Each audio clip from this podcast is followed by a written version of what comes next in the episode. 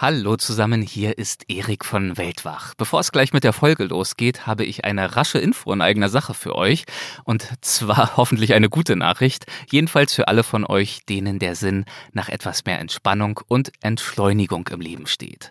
Wir haben nämlich eine neue Show gelauncht, die Weltwach Klangreise. Ein Podcast zum Meditieren, Entspannen und Einschlafen. Und zwar anhand von echten Geräuschen, die wir vor Ort in aller Welt aufgezeichnet haben und den entsprechenden Geschichten dazu. Also eine Reise im Kopf um die Welt, Meditation meets Reisen.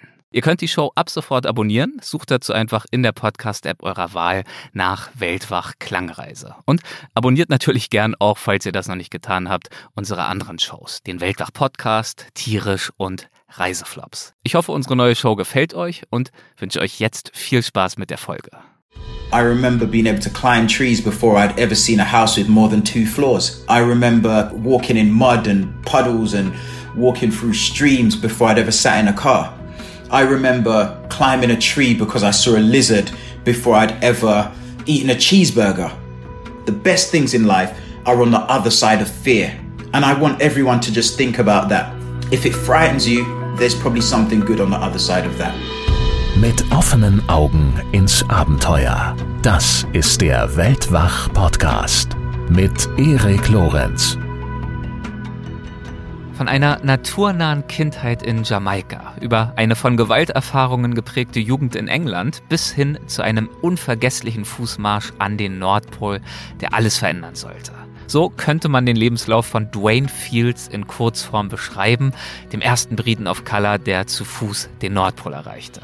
Ja, und seit ihm das gelungen ist, reiht sich bei Dwayne ein Abenteuer an das nächste und in Kürze steht für ihn ein neues Highlight an, dann startet nämlich seine neue National Geographic Serie, die sieben härtesten Tage. Am 17.04.23 geht's los. Details dazu findet ihr in den Show Notes. Und in dieser Show erkundet Dwayne, der Moderator, Entdecker und Naturforscher, die mitunter extremsten Regionen unserer Erde. Neben seinen Abenteuern arbeitet Dwayne heute als einer der führenden Pfadfinderbotschafter Großbritanniens. Außerdem ist er Mitbegründer der Hashtag We2-Organisation, mit der er jungen Menschen aus innerstädtischen Brennpunkten die Natur mit all ihren Schönheiten nahebringen möchte und aufzeigen möchte, wodurch diese Schönheiten heute bedroht werden. Bis heute erhielt er zahlreiche Ehrungen, darunter eine Einladung in den Buckingham Palace und die Auszeichnung Freedom of the City of London.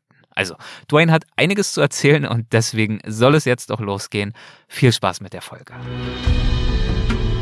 Hi, Dwayne. Welcome to our show. Uh, thank you so much for making the time to talk to us today. You're welcome. You guys rock, man. How could I not make the time? that is very kind of you.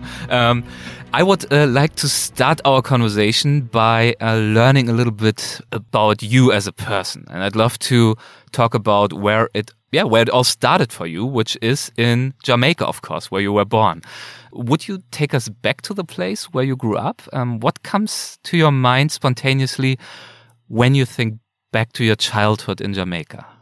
Um, what comes to mind instantly as I think about my childhood in Jamaica is me running around barefooted in woodlands and fields and forests near my house I think about me looking at every single animal and wondering what it would be like to have that as a pet or what it'd be like to know everything about that animal. I mean, if you, all my family back home would tell you, all the elders, the, the grandmas and great grandmas would have told you when they were still here. I was a feral child. I spent most of my time every single moment I could outside and I would bring back frogs and I'd bring back lizards and I'd bring back cicada beetles. And if I, if it moved, I would bring it back home and I'd want to care for it and look after it and learn more about it. That's who I was as a kid. And was that usual back then? Were your friends like you? Was that part of growing up where you grew up or were you special in that regard? Um, so spending time outdoors for a kid in Jamaica, especially where I grew up in rural Jamaica, it's pretty normal. Hmm. You'd be outdoors, you'd be playing outside, you'd make your toys. But I think I was at the extreme end of that. I think where everyone else had a pet dog or a cat maybe in their house, I had those and a pig and a parrot and other birds. And if it moved, generally I'd bring it home. Um, I was this kid who even amongst wild children, I was very, very wild and very, very feral. I, I, just, I, I just didn't feel happy unless I was, you know, climbing to the highest branches of a tree. Hmm. You know, that moment where you're there and you realize that the branch might just be a bit too weak for you and it's swinging that little bit. And I'd always want to just go a little bit higher or I'd be crossing, I don't know, a stream. And rather than walk along the, the usual path that people use, I'd be upstream or downstream of that trying to find a new route through. It's just, I just felt more comfortable walking into the unknown a little bit. And it also made me feel more confident as well. Every time I climbed that branch to the highest point, I felt like I'd achieved something and I could, I was now stronger and more ready for the next thing that came along. And how did your family think about that? Like, I think you grew up with your with your um, great grandma, right? Did they try to stop yeah. you or to manage you in any way, or were they encouraging in your endeavors of of early explorations, if you want to call it like that? I love how you phrase it. Um, so my great grandma and my great aunt, they were. I, I lived with them until I was almost seven years old. And the one thing I can say to you is they didn't necessarily encourage it, but they didn't dissuade me from doing it either. I'd go out, I'd be scratched, I'd be bitten, I'd be stung, scraped, I'd be, you know, as a kid, these are things that were normal for me. And I think they just accepted that that's who I was and that's the kind of conditions I'd be in. They knew the worst thing they could do was to tell me to sit down in a corner and not do anything. Mm. Um, I remember I'd go back to my great grandma. I ran back to my great grandma once after I'd been stung by, by, um, a swarm of hornets. I was climbing a tree. I fell out the tree, fell into a bush and in the bushes was a hornet's nest. And, um, I remember I ran back. I'd been stung, you know, a good few times and I was really ill. And the next day when I was patched up and ready to go, there wasn't a mention of it. It was just be careful, off you go. I'd walk back into the house from time to time and I'd say, ah, you know, granny or auntie, I need the knife. And they wouldn't say, no, as a five year old or as a six year old, you can't have the knife. What they'd say is, do not break the knife. And they'd let me go on my way. So, um, I think I was a bit unfair when I said they didn't encourage it because they, they really did. They gave me all the tools I needed to kind of, um, pursue my interests in the outdoors. And they never once tried to stop me. And I think that's why I'm, I am who I am today.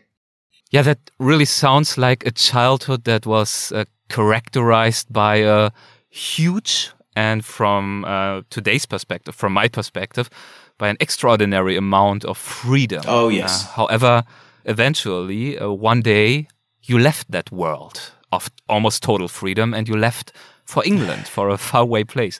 Uh, why did you leave? So, um, I again, you've characterized it perfectly. Um, it was a childhood that was built around freedom. I could come and I could go, and I could test myself. And I think when you're a child with those th- that responsibility of knowing you know what you're capable of or what you're not capable of and where your strengths lie i think that puts you in a really confident and capable position now i left and moved to live with my mother in england um, she'd lived here. She was born in England, in actual fact, and she'd been backwards and forwards from Jamaica to England and and back again for a few years. And eventually, she'd settled there mm. and decided that you know the decision was made that I would go and live with her. Um, one because of the opportunities, and two because my great grandmother and my great aunt were getting really old, maybe too old to look after a energetic young seven year old kid. And you know, I moved to London, which was a completely different place if you imagine as a kid, like I said, I'm so free. I, the moment I'm awake, I am out the door. I'm out there. I'm playing all day. I'm building things. I'm using a knife. I'm using a cutlass, whatever tools I needed. I'd, I'd find a way to get it and use it. And then I moved to, to London where you're encouraged as a kid. Well, I certainly was to stay inside the house and you're encouraged to not play with sharp objects and you're encouraged to not throw stones and you're, you're told not to do so much. Whereas, and it was a very, very different world to the one that I'd lived in. This world of absolute freedom had now come to a full stop. And the worst thing you could do to a kid like me, say, sit in the corner and, you know, uh, sit in the corner and watch TV. It just doesn't, it doesn't work for me. It doesn't sit right in my head. And I remember just feeling really stressed and borderline depressed as a kid because I was being asked to go against everything that I'd known or experienced up until that point in my young life. And also, I'm in to live with a mother who doesn't actually know me. I mean, up until this stage, I think I'd seen my mother maybe two, possibly three times. So she doesn't know who I am, what I'm capable of. I don't know who she is or what she's, you know, willing to, um, to, to, to encourage or, or dissuade.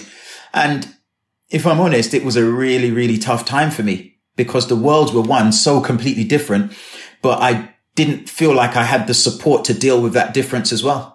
Yeah, um, that does sound very challenging because evidently being in nature and with nature and understanding nature um, was a huge part not only of the environment that you grew up in, but also of your identity. It was what gave you confidence. You knew your place in that kind of world. And now suddenly you were in this massive city.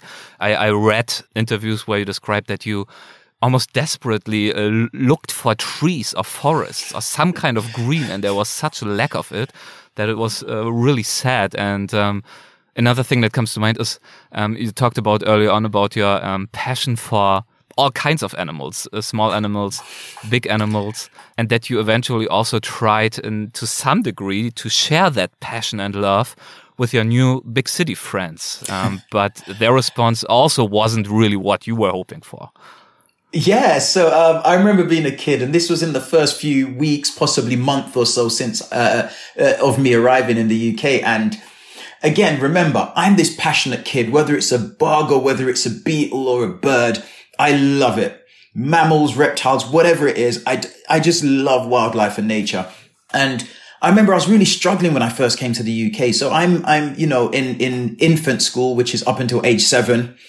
And I remember I, I was so desperate to make friends. And I thought to myself, well, I know I have this passion for the, for nature, natural, for the natural world. I'm going to share that with the kids in my school. And I remember I walked into the school gardens and I lifted up a log and I picked up some wood lice and some other insects that were underneath the log. And I thought I would share this with these other kids. And sure enough, they looked at me and they looked at my hands and they saw these creepy crawlies in my hands and they screamed and ran away and called me all sorts of names. And for me, that was just another part of young Dwayne Fields being ebbed away because I felt like for a moment, in those moments, I felt like, ah, I can't be myself.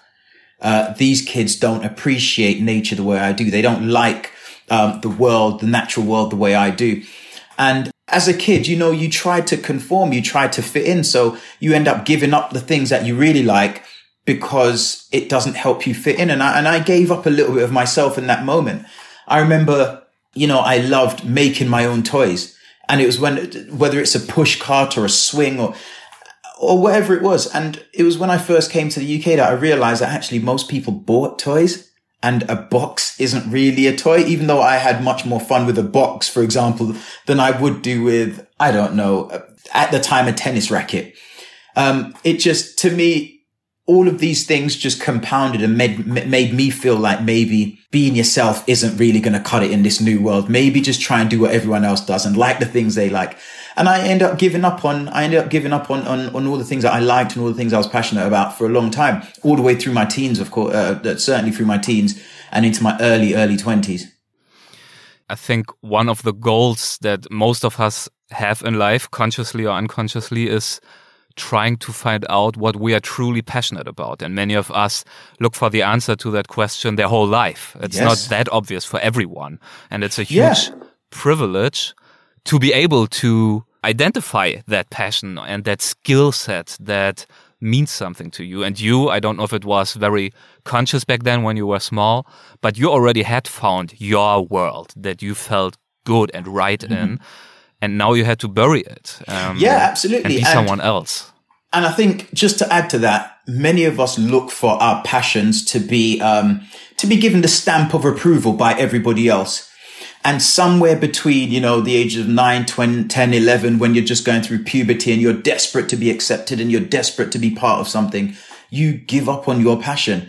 And I mean, I did it and it's probably the biggest regret of my life because again, I, I was young.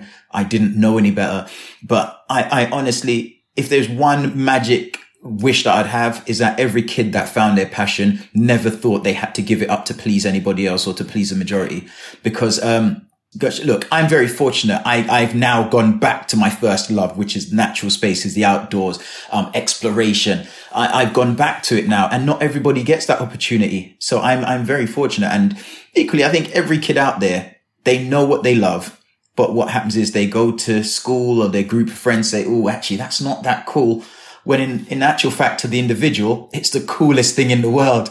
And we just need to um, instill a sense of confidence in themselves as early as we can.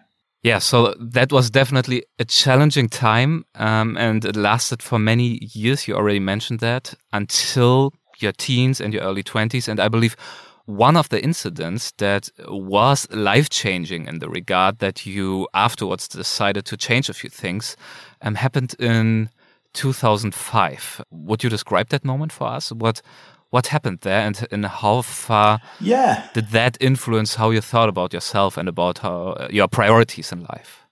So just to just to give you a little bit of uh, a, a lead into this, all through my teens, I had been behaving in a way that I, I wouldn't say I was badly behaved, but what I was doing was I was saying yes to things that that Dwayne inside didn't actually agree with. And it could be something as small as mm-hmm. everybody that I was around. So my group of friends, my peer group saying we should go, let's go to the shop.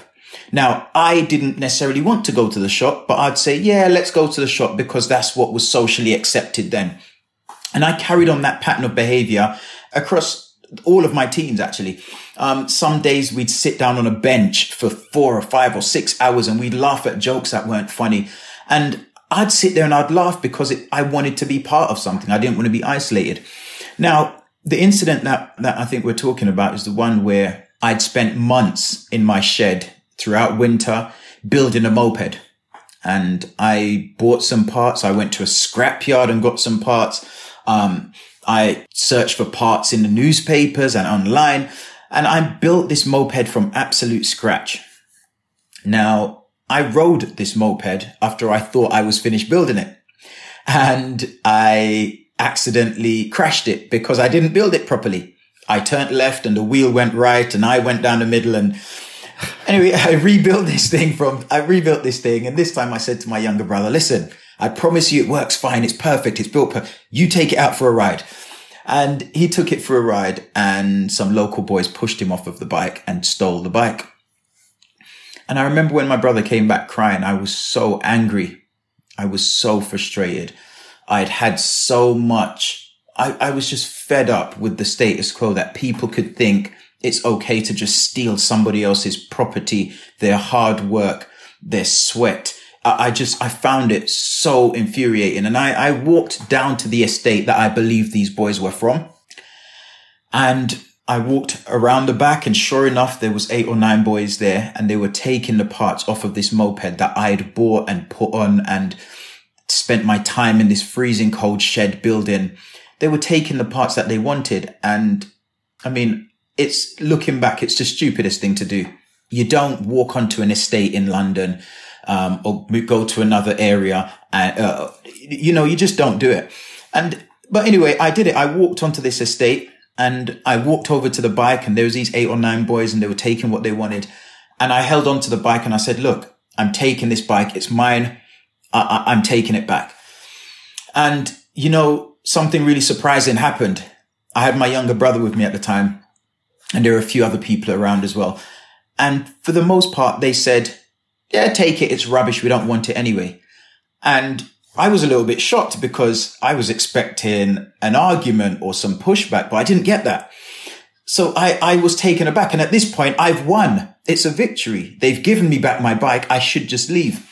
Anyway, I looked over to the side and there's one guy and he's got a plastic panel about this big. Like 30 centimeters. Yeah. Yeah, 30 centimeters or so by about two, three centimeters, maybe, maybe two inches. Mm. And I remember thinking, that's mine. I, I, there is no reason why I should leave this with you. It's mine. I want it back. And I walked over and I, I snatched it out of his hand. And I, I look back and I think I was really stupid because I could have left. I should have left, but I just, I really just wanted justice. And I, I took it out of his hand. And I remember this guy turned, as I turned around to walk away, this guy pushed me and I turned around and I pushed him back. And I think it was just sheer anger at the situation, frustration at where we'd got to as a society, um, desperation for change or a need to, to, to show my disdain for the, the kind of status quo that we were living under. Anyway, I pushed him and out of embarrassment, out of pride, I don't know, he walked away and he came back a few minutes later. It must have been about two minutes later At this point, I'm still picking up some of the bits and pieces and I'm putting them onto the moped. And as he walks towards me, I can see in his hand, he's got a loaded gun. And I remember I stood up and I pushed my brother down to the side, just pushed him out of the way and I stepped away and I had my hands up. And before I could say, you know, you don't have to go that far, um, he raised the gun and I heard, I, I was looking straight at him and I heard a click. And the thing that I always say is, and this is the absolute truth, when, when someone's pointing a gun at you and it makes a sound, it doesn't matter what sound it makes. It sounds like there's a bullet coming towards you. And, um, I remember when he made it the click the first time, he cocked it back and I saw a bullet jump out the side and then he raised it again and he click. And while he was wrestling with it a third time, some of the guys kind of grabbed him and said, Oh, leave it, you know, and took him away. But I remember thinking, holding myself and checking all over if I'd been shot because at this stage, he was three, three and a half, maybe four meters away and he couldn't miss from that range. Uh, in my head, I'd heard a sound. Yeah. So the gun's, the gun's fired as far as I'm concerned. I've seen the bullet, so I know it was loaded. And, you know, I checked and I felt like, I felt tightness in my stomach and my chest where, where, um, he pointed the gun. And luckily, I mean, there wasn't, there wasn't a round rushing towards me. I didn't get shot. It misfired both times where, I mean, I've, I've never heard of that happening. I'm grateful that it happened. Yeah. It, it, it, I remember walking home, which was about a 10 minute walk. And I remember stopping three or four times just to double check if I'd been, if I'd been shot. And I wasn't.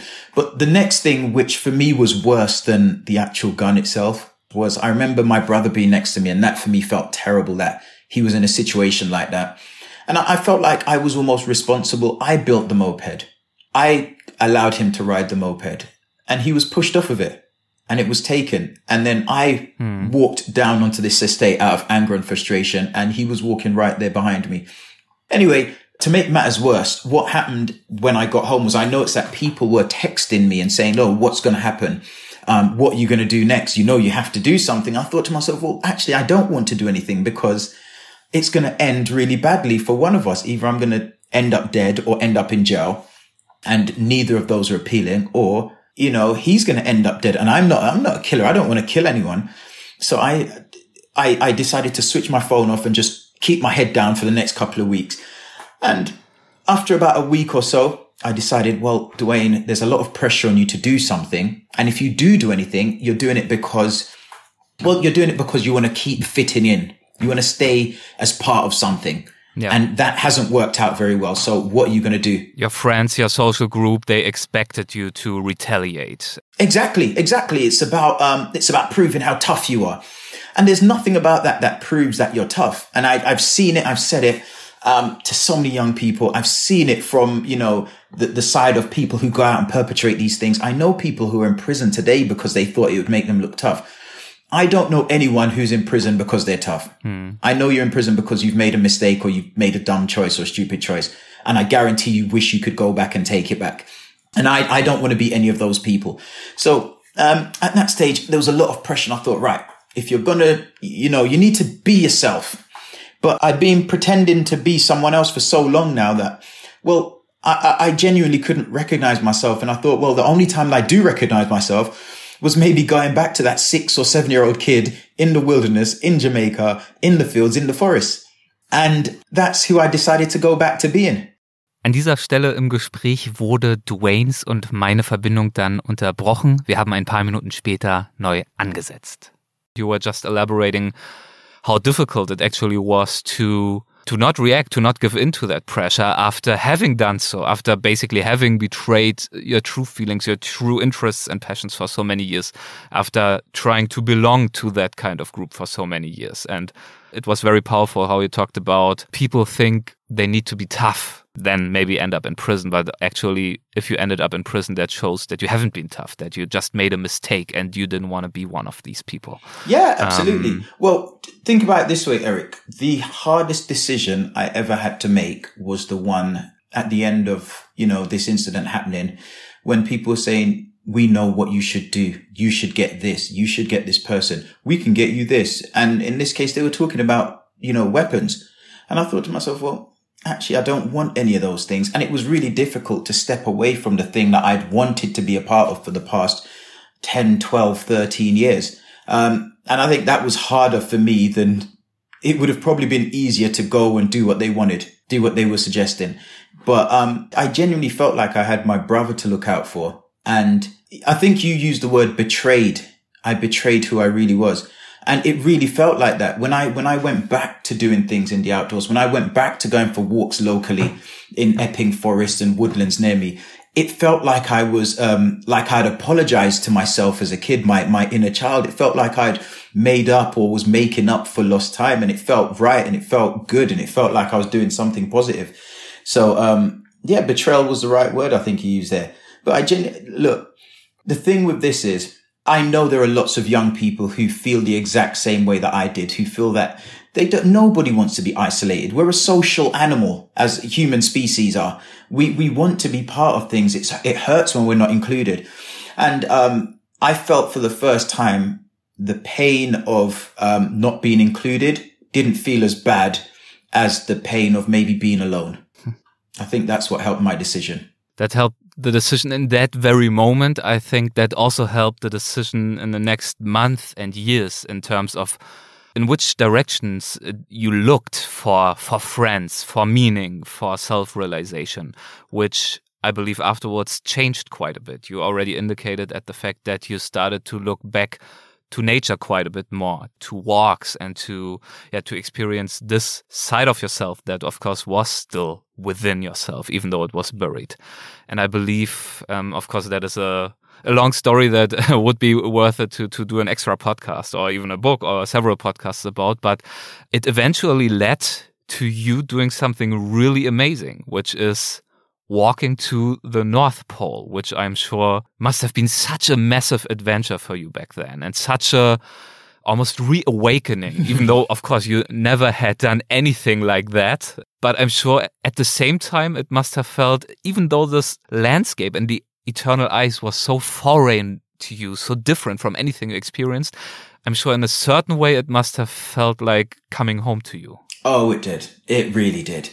Uh, look, when you love the outdoors, you don't love the outdoors because it's sunny. You don't love the outdoors because it's green or because it's autumn. You might like those aspects of it, but when you love the outdoors, you love it for all aspects, every part of it, warts and all. Uh, and for me, I think I needed something bold and something big and something abstract to announce that Dwayne Fields, the little wild feral kid who loved the outdoors, who loved being dirty and muddy and you know, climbing and scraping. I wanted something big to announce that he was here and he wasn't ashamed of who he was and he was happy to be who he was.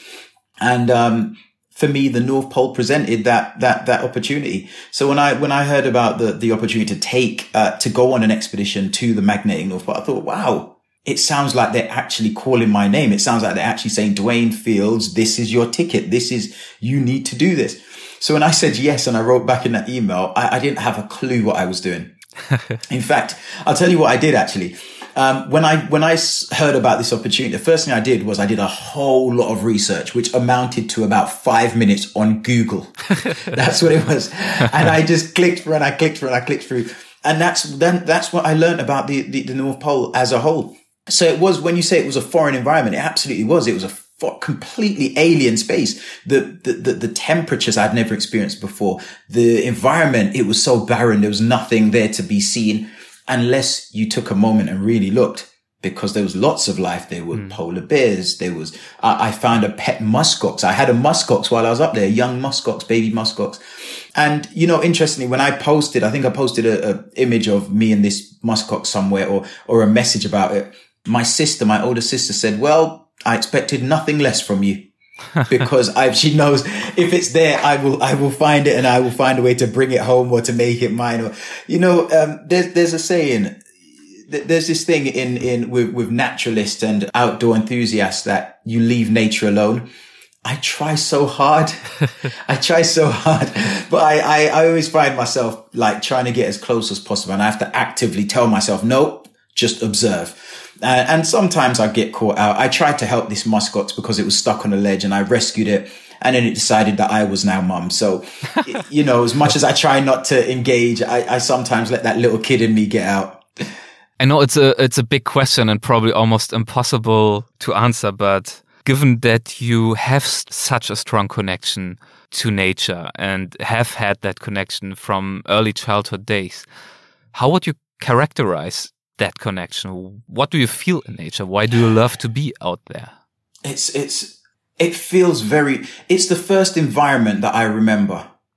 That's what I'm going to say. Mm. Um, it's it's very familiar to me no matter where it is if i've got nothing but sky above my head I, it feels very familiar to me um, it could be a place i've never visited before but i remember being a, a kid i remember being as young as two years old and walking i, I remember walking in in in in the, the within the trees really close to the house i remember being able to climb trees before i'd ever seen a house with more than two floors I remember climbing trees or being in, walking in mud and puddles and walking through streams before I'd ever sat in a car.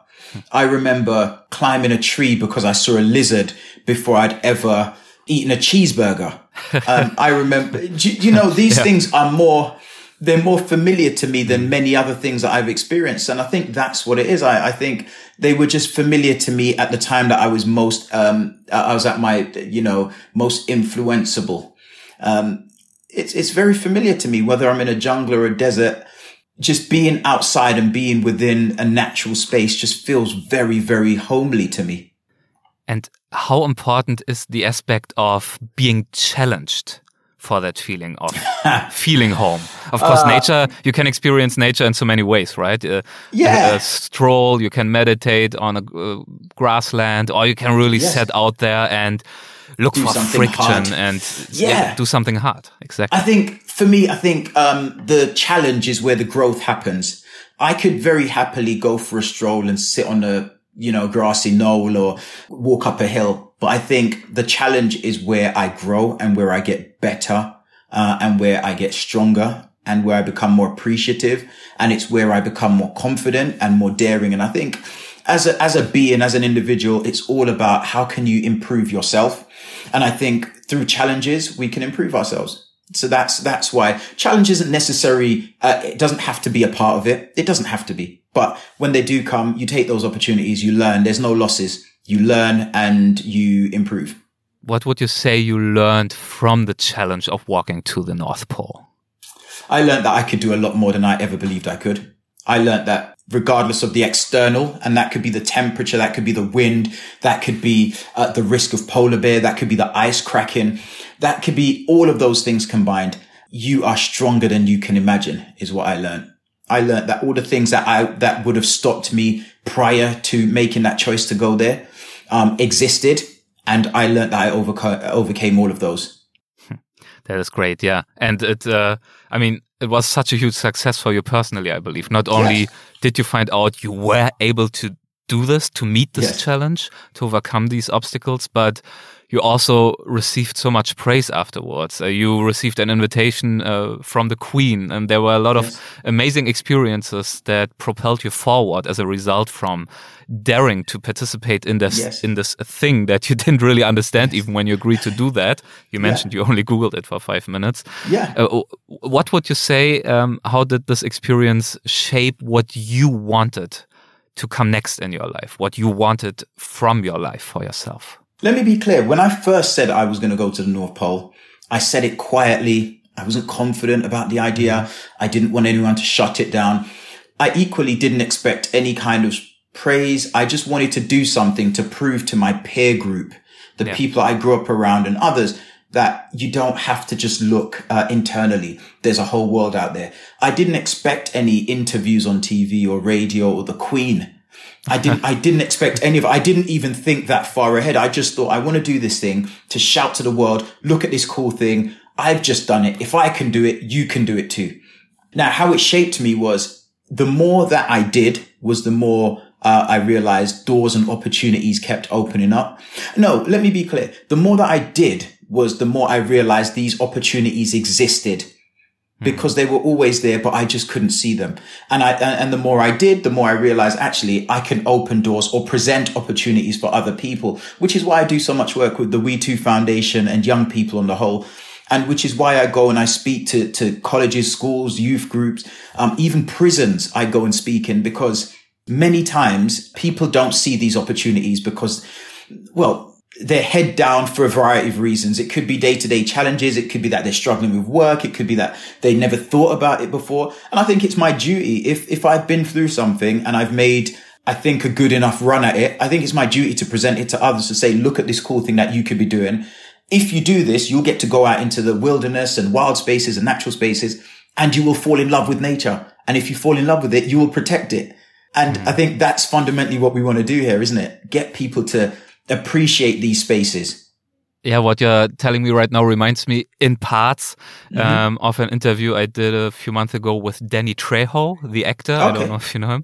Um, Machete, like yeah. um, he's the record holder in the Guinness uh, Book for the most deaths on screen because he always wow. plays the bad guy, which yeah. he does so well because he used to be the bad guy for you decades. know, I'm going to look it up. Yeah, I'm gonna yeah, look, look, this look, up. Look, he he has an uh, amazing life story. He he was in prison for decades. He was a drug wow. addict. He was a drug dealer. He was a really violent, wow. really bad guy. And uh, fast forward, uh, he's now mm-hmm. I think almost 80. He has been clean and sober and yeah. out of prison for decades as well and has been doing so much good work and not only becoming a really successful Hollywood actor, working with almost anyone you can imagine, right. but especially using the experiences he gained mm -hmm. from mm-hmm. all of this to go back to the places that he experienced basically from the perspective of being these places victim. Like he was. Yeah it sounds so obvious when you say, of course, you know, there's a whole world out there and you can go into nature, you can have these experiences as well. But if yes. you grow up in a home of violence or drug addiction or in a neighborhood that is really rough and yeah. you don't have these role models. Yeah. You can't see outside of that. You're just thinking about the next meal or you're thinking about if you can even think about the next day because I've worked with young people who struggle to think beyond, you know, lunchtime because they yeah. have it so tough. And, you know, if I'm honest, there were times in my life where I was homeless Mm. I didn't have a penny in my pocket and I was sleeping on a train. I would walk all night so I wouldn't have to sleep because I was afraid of what would happen if I did fall asleep. Um, so I know the struggles that people go through when they say they can't think beyond the situation they're in. And it, it's, I think it's all our responsibilities to do something to try and make it a better world. But um, yeah, sorry, go ahead. I jumped in there. no worries, no worries. Yeah. And something that fits very well that uh, whole topic that we're talking about is a little quote from your website. It says, Yes, breaking the norm, breaking expectations.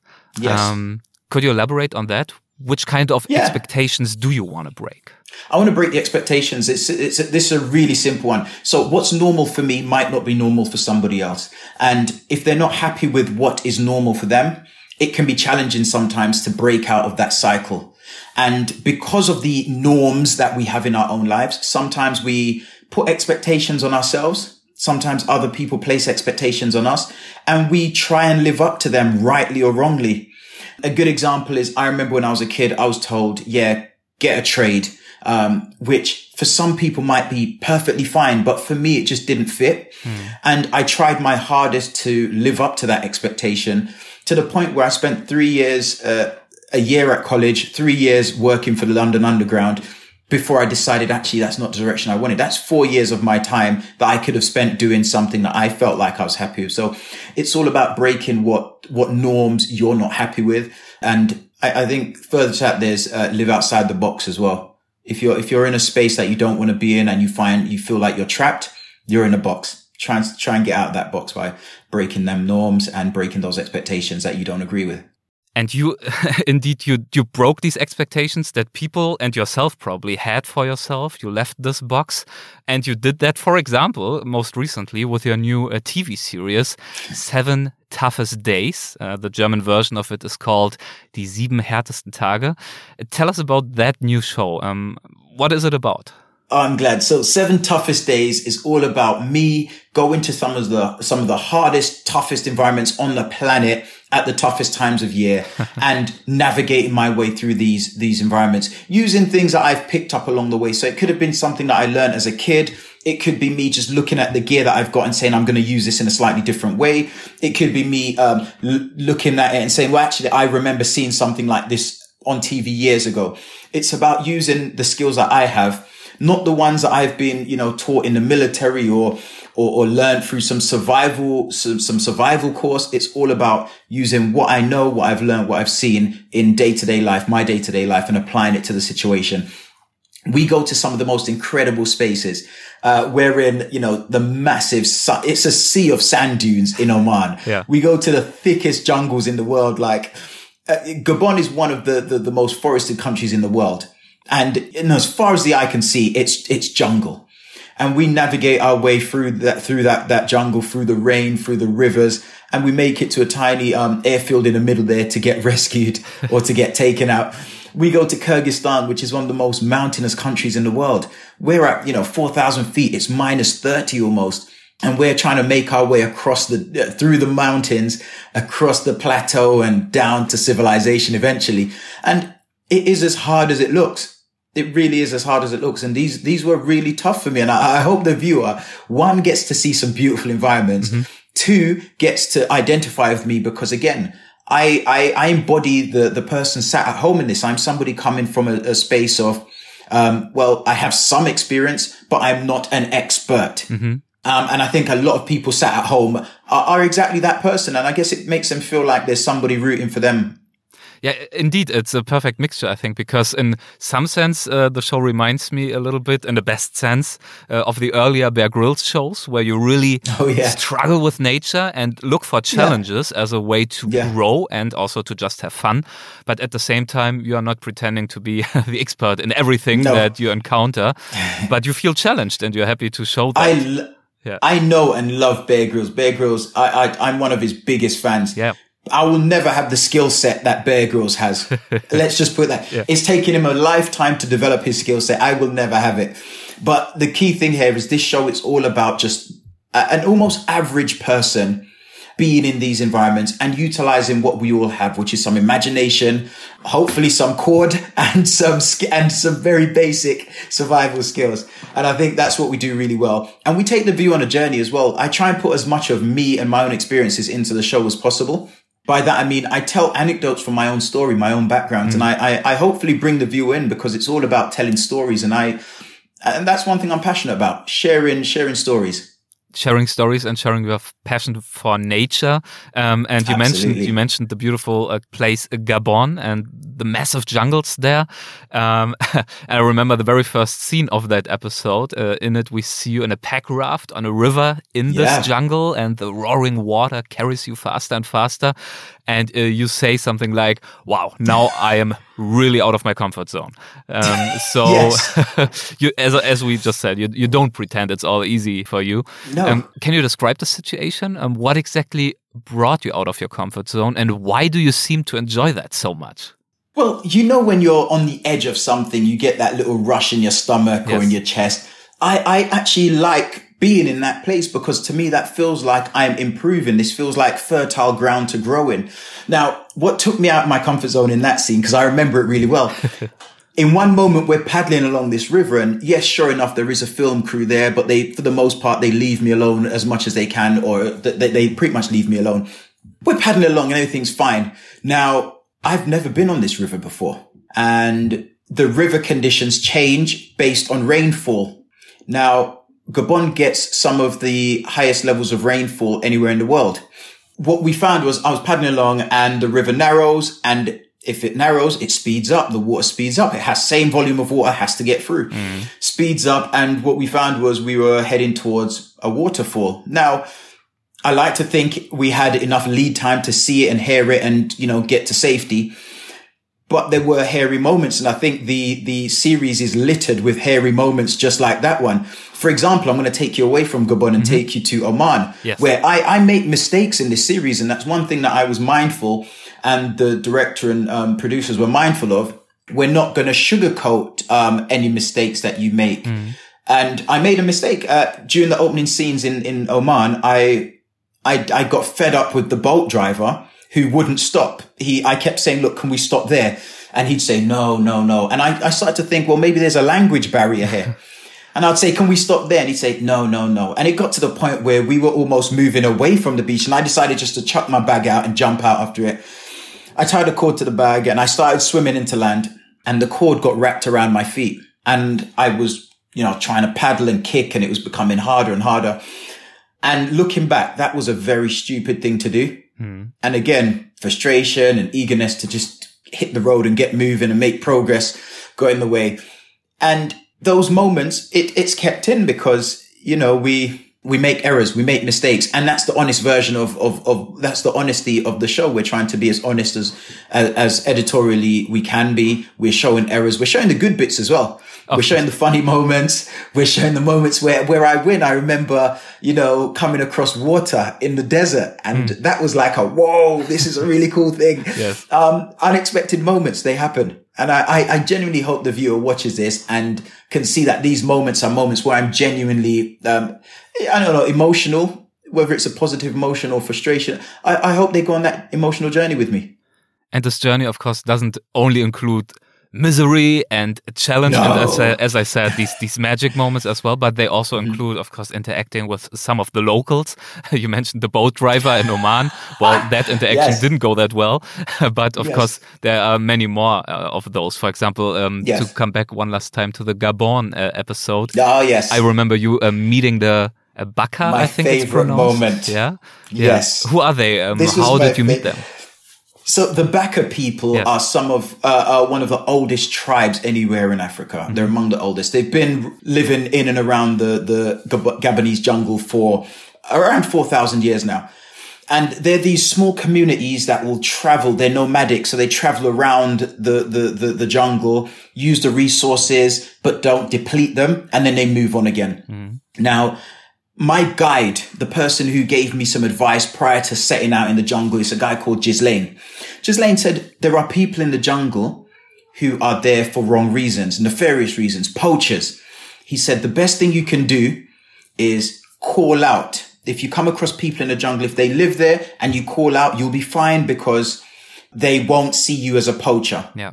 So I called out to these Baka people when I heard the noises and I didn't know what to do when they called back to me.